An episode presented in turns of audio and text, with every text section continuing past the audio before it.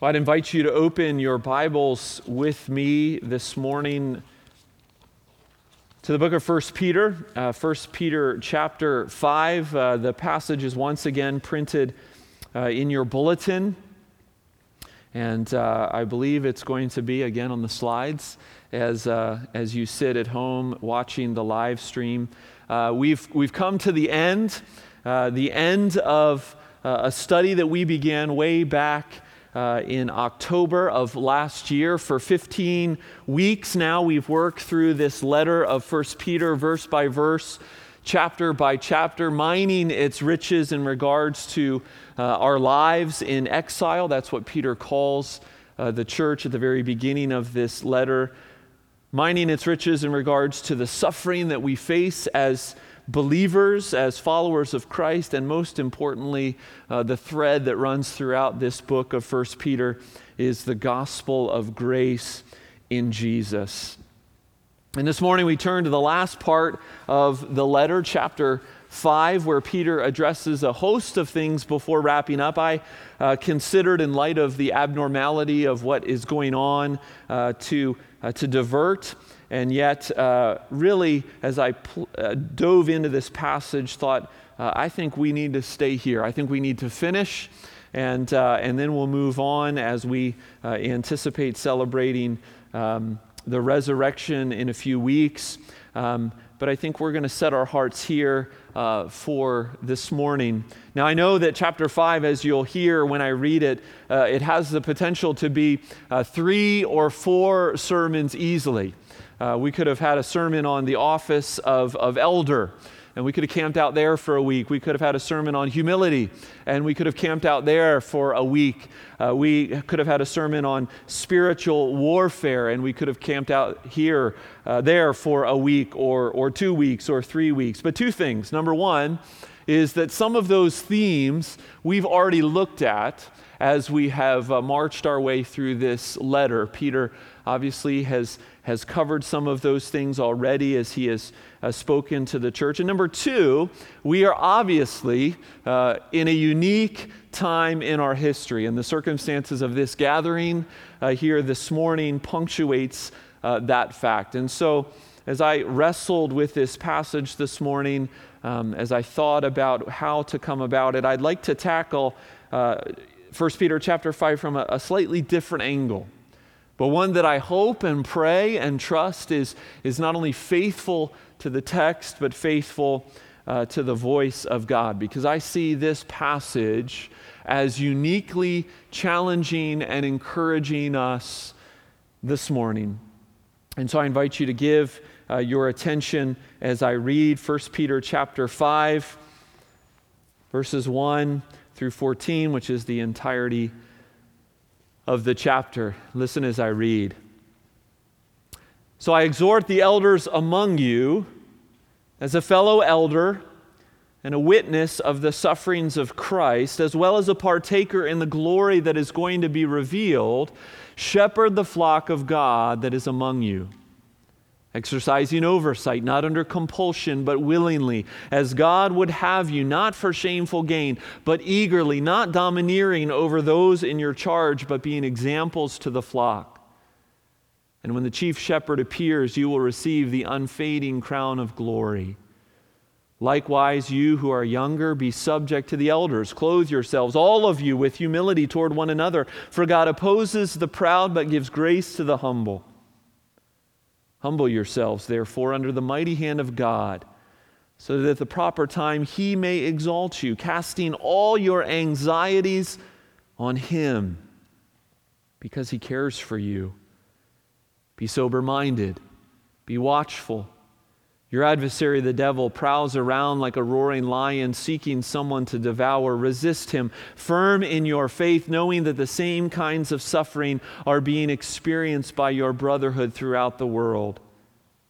And after you have suffered a little while, the God of all grace, who has called you to his eternal glory in Christ, will himself restore, confirm, strengthen, and establish you. To him be the dominion forever and ever. Amen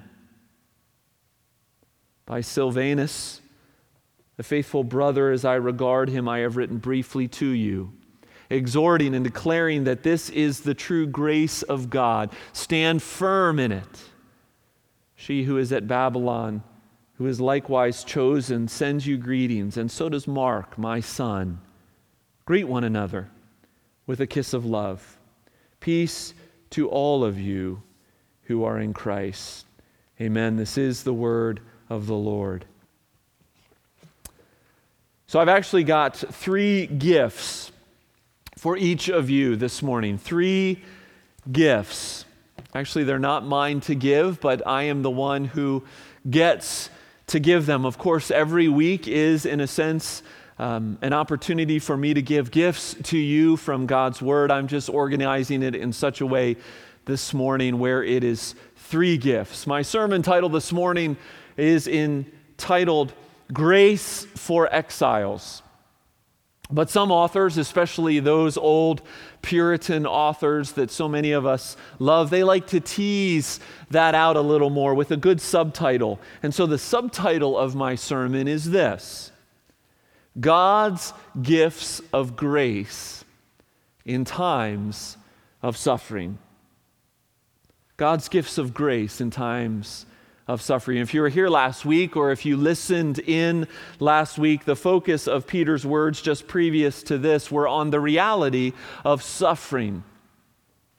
But not just the reality of suffering, what God does in our suffering. Well, as Peter here in chapter 5 brings his letter to the churches to a close, his words bring to us, bring to his original hearers a, a powerful balm to hearts that are feeling discouraged and disoriented. maybe that's you here this morning. Maybe that's you watching over the internet, you are discouraged, you are disoriented. If so, I invite you to rejoice in the uniqueness of what Jesus offers to those who cling to him. I don't know if any of you tuned in to uh, that, uh, that live stream. I sent out an email uh, a couple days ago about a live stream that was happening um, uh, by Tim Keller. Tim Keller is one of our uh, one of the pastors in our denomination. And he did a live stream. It's a series of live streams that he's doing, uh, I think, in just um, answering questions about Christianity. I listened to the live stream and I found it encouraging um, because it was about suffering. And he surveyed these various worldviews and religions and their view of suffering. Um, some viewing suffering in our world as justice for something that they've done in a previous life. And so, to those who hold that worldview, there is no unjust suffering. And, and some view suffering in our world as um, something you need to detach yourself from through changed desires. And then he honed in on the modern, secular, materialistic view of suffering, which is the majority view held in our culture and in the Western world. We see it alive and well in this current crisis. And it's making us panic.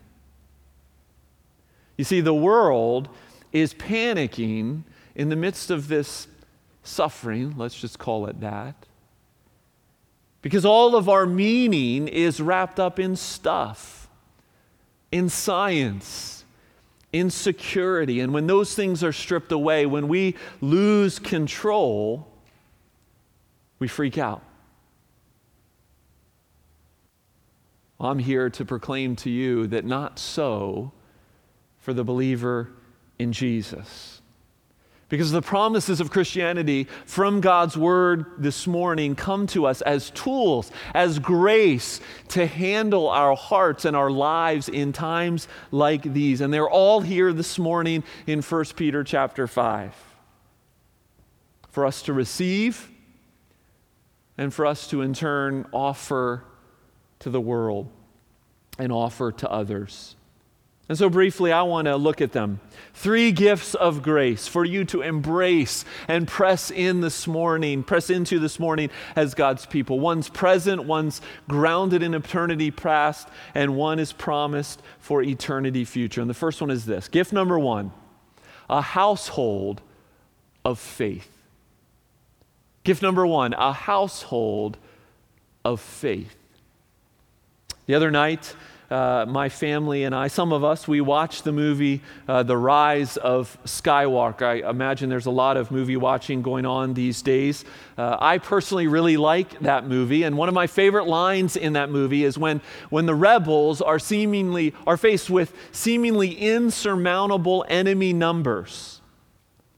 And Poe Dameron says to his friend, he says this, he says, the first order wins by making people think that they are alone. We are not alone. And that's the first thing I want us to focus our hearts on. It's what the Lord reminds us of this morning. Now, I recognize that the phrase a household of faith isn't used here. It's not here in 1 Peter chapter 5. The spiritual house that we are being built up to into is, is spoken of way back in chapter 2. And so I'm kind of coming at this through the side door or, or through the back door. But the language here to elders reminds us who are not elders and will never be called to be elders that we have a church, that we are not alone. That we have an organization, an organism that is illustrated here in these verses as Peter addresses the elders. Yes, biological families are important. Neighbors are wonderful. The notions of, of humanity uh, that we're hearing these days, we're all in this together, are nice. but nothing replaces God's wisdom and God's gift of grace in giving us the church. Now, some have commented here that uh, Peter's words seem so out of place that they don't really belong, but actually they flow from the previous words that he wrote to the church that we looked at last week that God uses our suffering in part to make the church holy, like Jesus. And in the midst of all of that, in the, with, in the midst of all of that, God's design is that the leadership of the body will push God's people to that end. So, what I want you to see this morning is that Jesus is caring for you in his physical absence, having ascended to the Father's right hand, that Jesus is caring for you in part through the men that God has called to be shepherds of his people. The picture of a shepherd is, is one of the great, if not the greatest pictures that the ancient agrarian society of the Middle East has given us.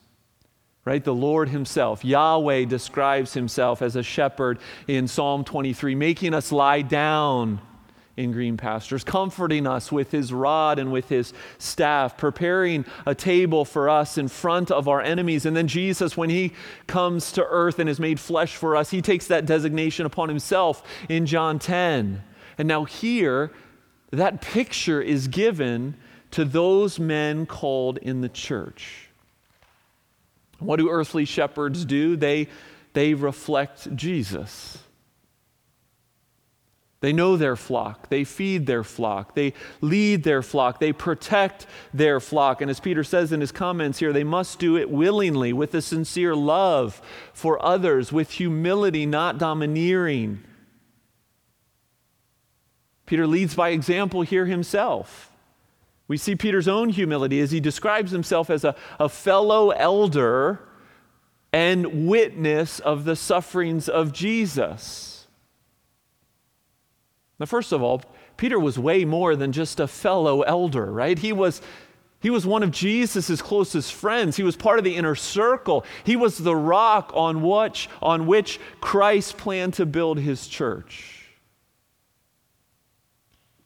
And then it's interesting that Peter would bring up the witness of Jesus' sufferings, right? That was one of Peter's most painful and humbling experiences as he witnessed Jesus' suffering and denied him. He could have said much more. I witnessed his resurrection. I was there at the transfiguration. But no, in humility, he speaks of his suffering.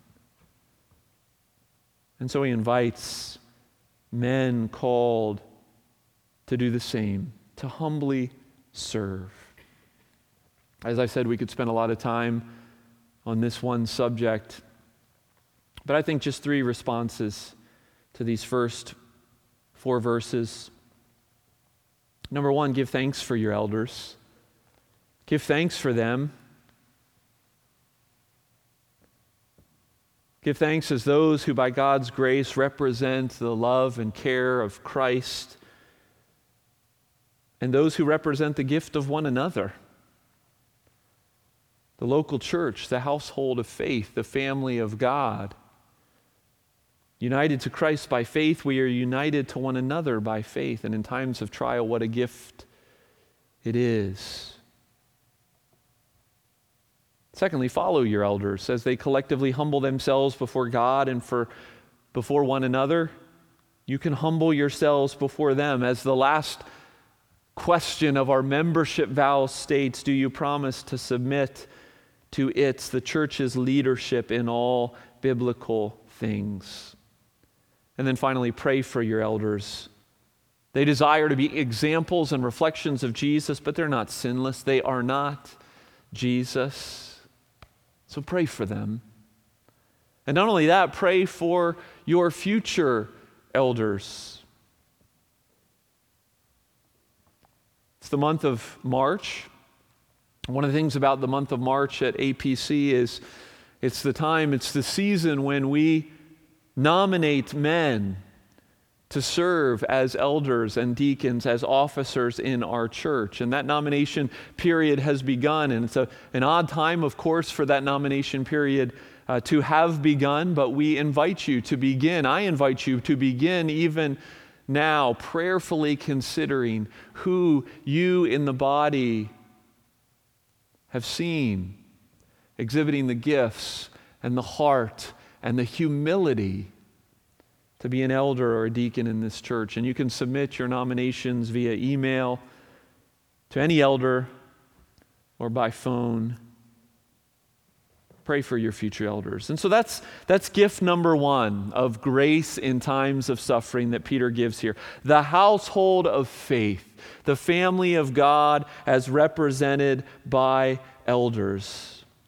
We may not be able to see one another this morning. We may not be able to meet. But you are not alone. We are the church. Gift number two. Gift number two the mighty hand of God. It's the second thing I want you to see here this morning the mighty hand of God. Disease is not from God, disease is a result of the fall. But, brothers and sisters, God is at work these days. Using COVID 19, He's stripping away the idols of prosperity, of wellness, of security, and most especially of control. How profound has the loss of control been in our society? It's been, it's been humbling. And it's been a good thing. Humility says, I don't know. Please help. It's the opposite of pride.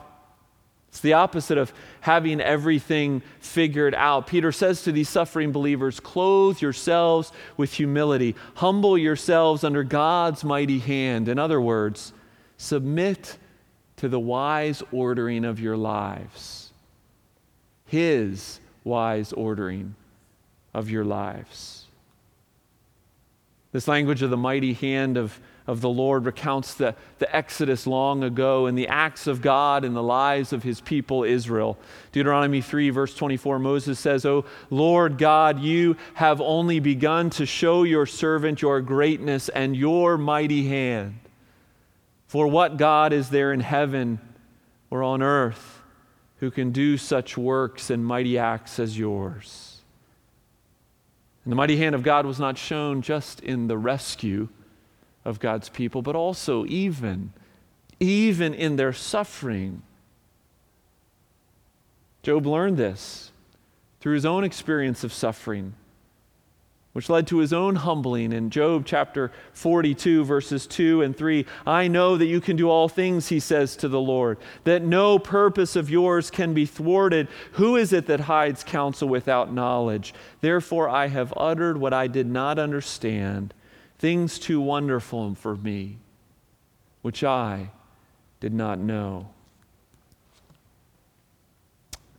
Acknowledgement of God's mighty hand precedes the response of humility and the proof the proof of this what humility looks like according to Peter is prayer verse 7 casting all your anxieties on him because he cares for you the word translated here as cast is the same word that's used in Luke chapter 19, verse 35.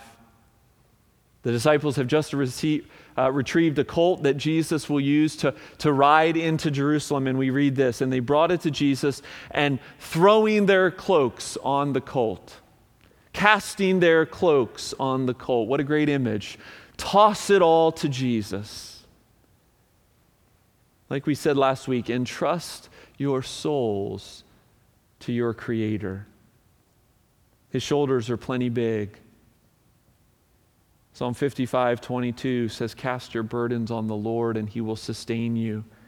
Psalm 103, verse 13 As a father shows compassion to his children, so the Lord shows compassion to those who fear him. We can humble ourselves because we are ruled by a God with a mighty hand. We can humble ourselves because we are loved by a father who cares. We can humble ourselves because we have one who has gone before us, who humbled himself, who became a servant, who suffered as we do now, and yet went obediently to the cross. Jesus is our example. Jesus is our strength. And so, in suffering, in uncertainty, we cry out to the mighty hand of God. That's the second gift. And then finally, this morning, gift number three glory to come. Glory to come. The present reality of one another the past promises and proof of the mighty hand of God all leads us to a future that is our hope, that is our inheritance, a future ushered in by resurrection, not just a resurrection promise, but a resurrection proved by the resurrection of Jesus from the dead. And so, in this world of suffering, in this world of science, Peter reminds us that what we see is not all that there is. Ours is an enchanted world, as I love to say. Ours is a spiritual world with, for one, real spiritual enemies. An enemy that incites idolatry and fear, an enemy that blinds us to the truth an enemy that casts doubt on God's promises and our standing and our identity before Him, an enemy that is relentless, Peter says. And yet he also reminds us an enemy that can be resisted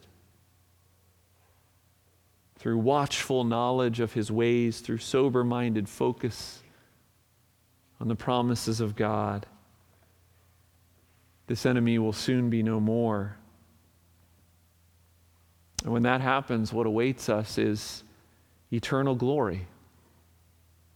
The unseen will be made visible, unfading crowns of glory. And as Peter said at the beginning of this letter, an inheritance that is imperishable, undefiled, and unfading.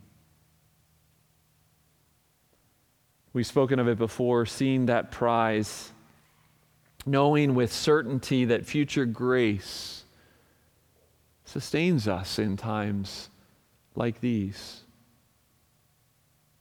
More than ever, don't you, don't you long, long for that? For that day when the God of grace who has called you will himself restore, confirm, strengthen, and establish you, as Peter says. Brothers and sisters, these realities, these gifts of grace girded up the church of the first century in the suffering that they were facing. And it does the same for us now.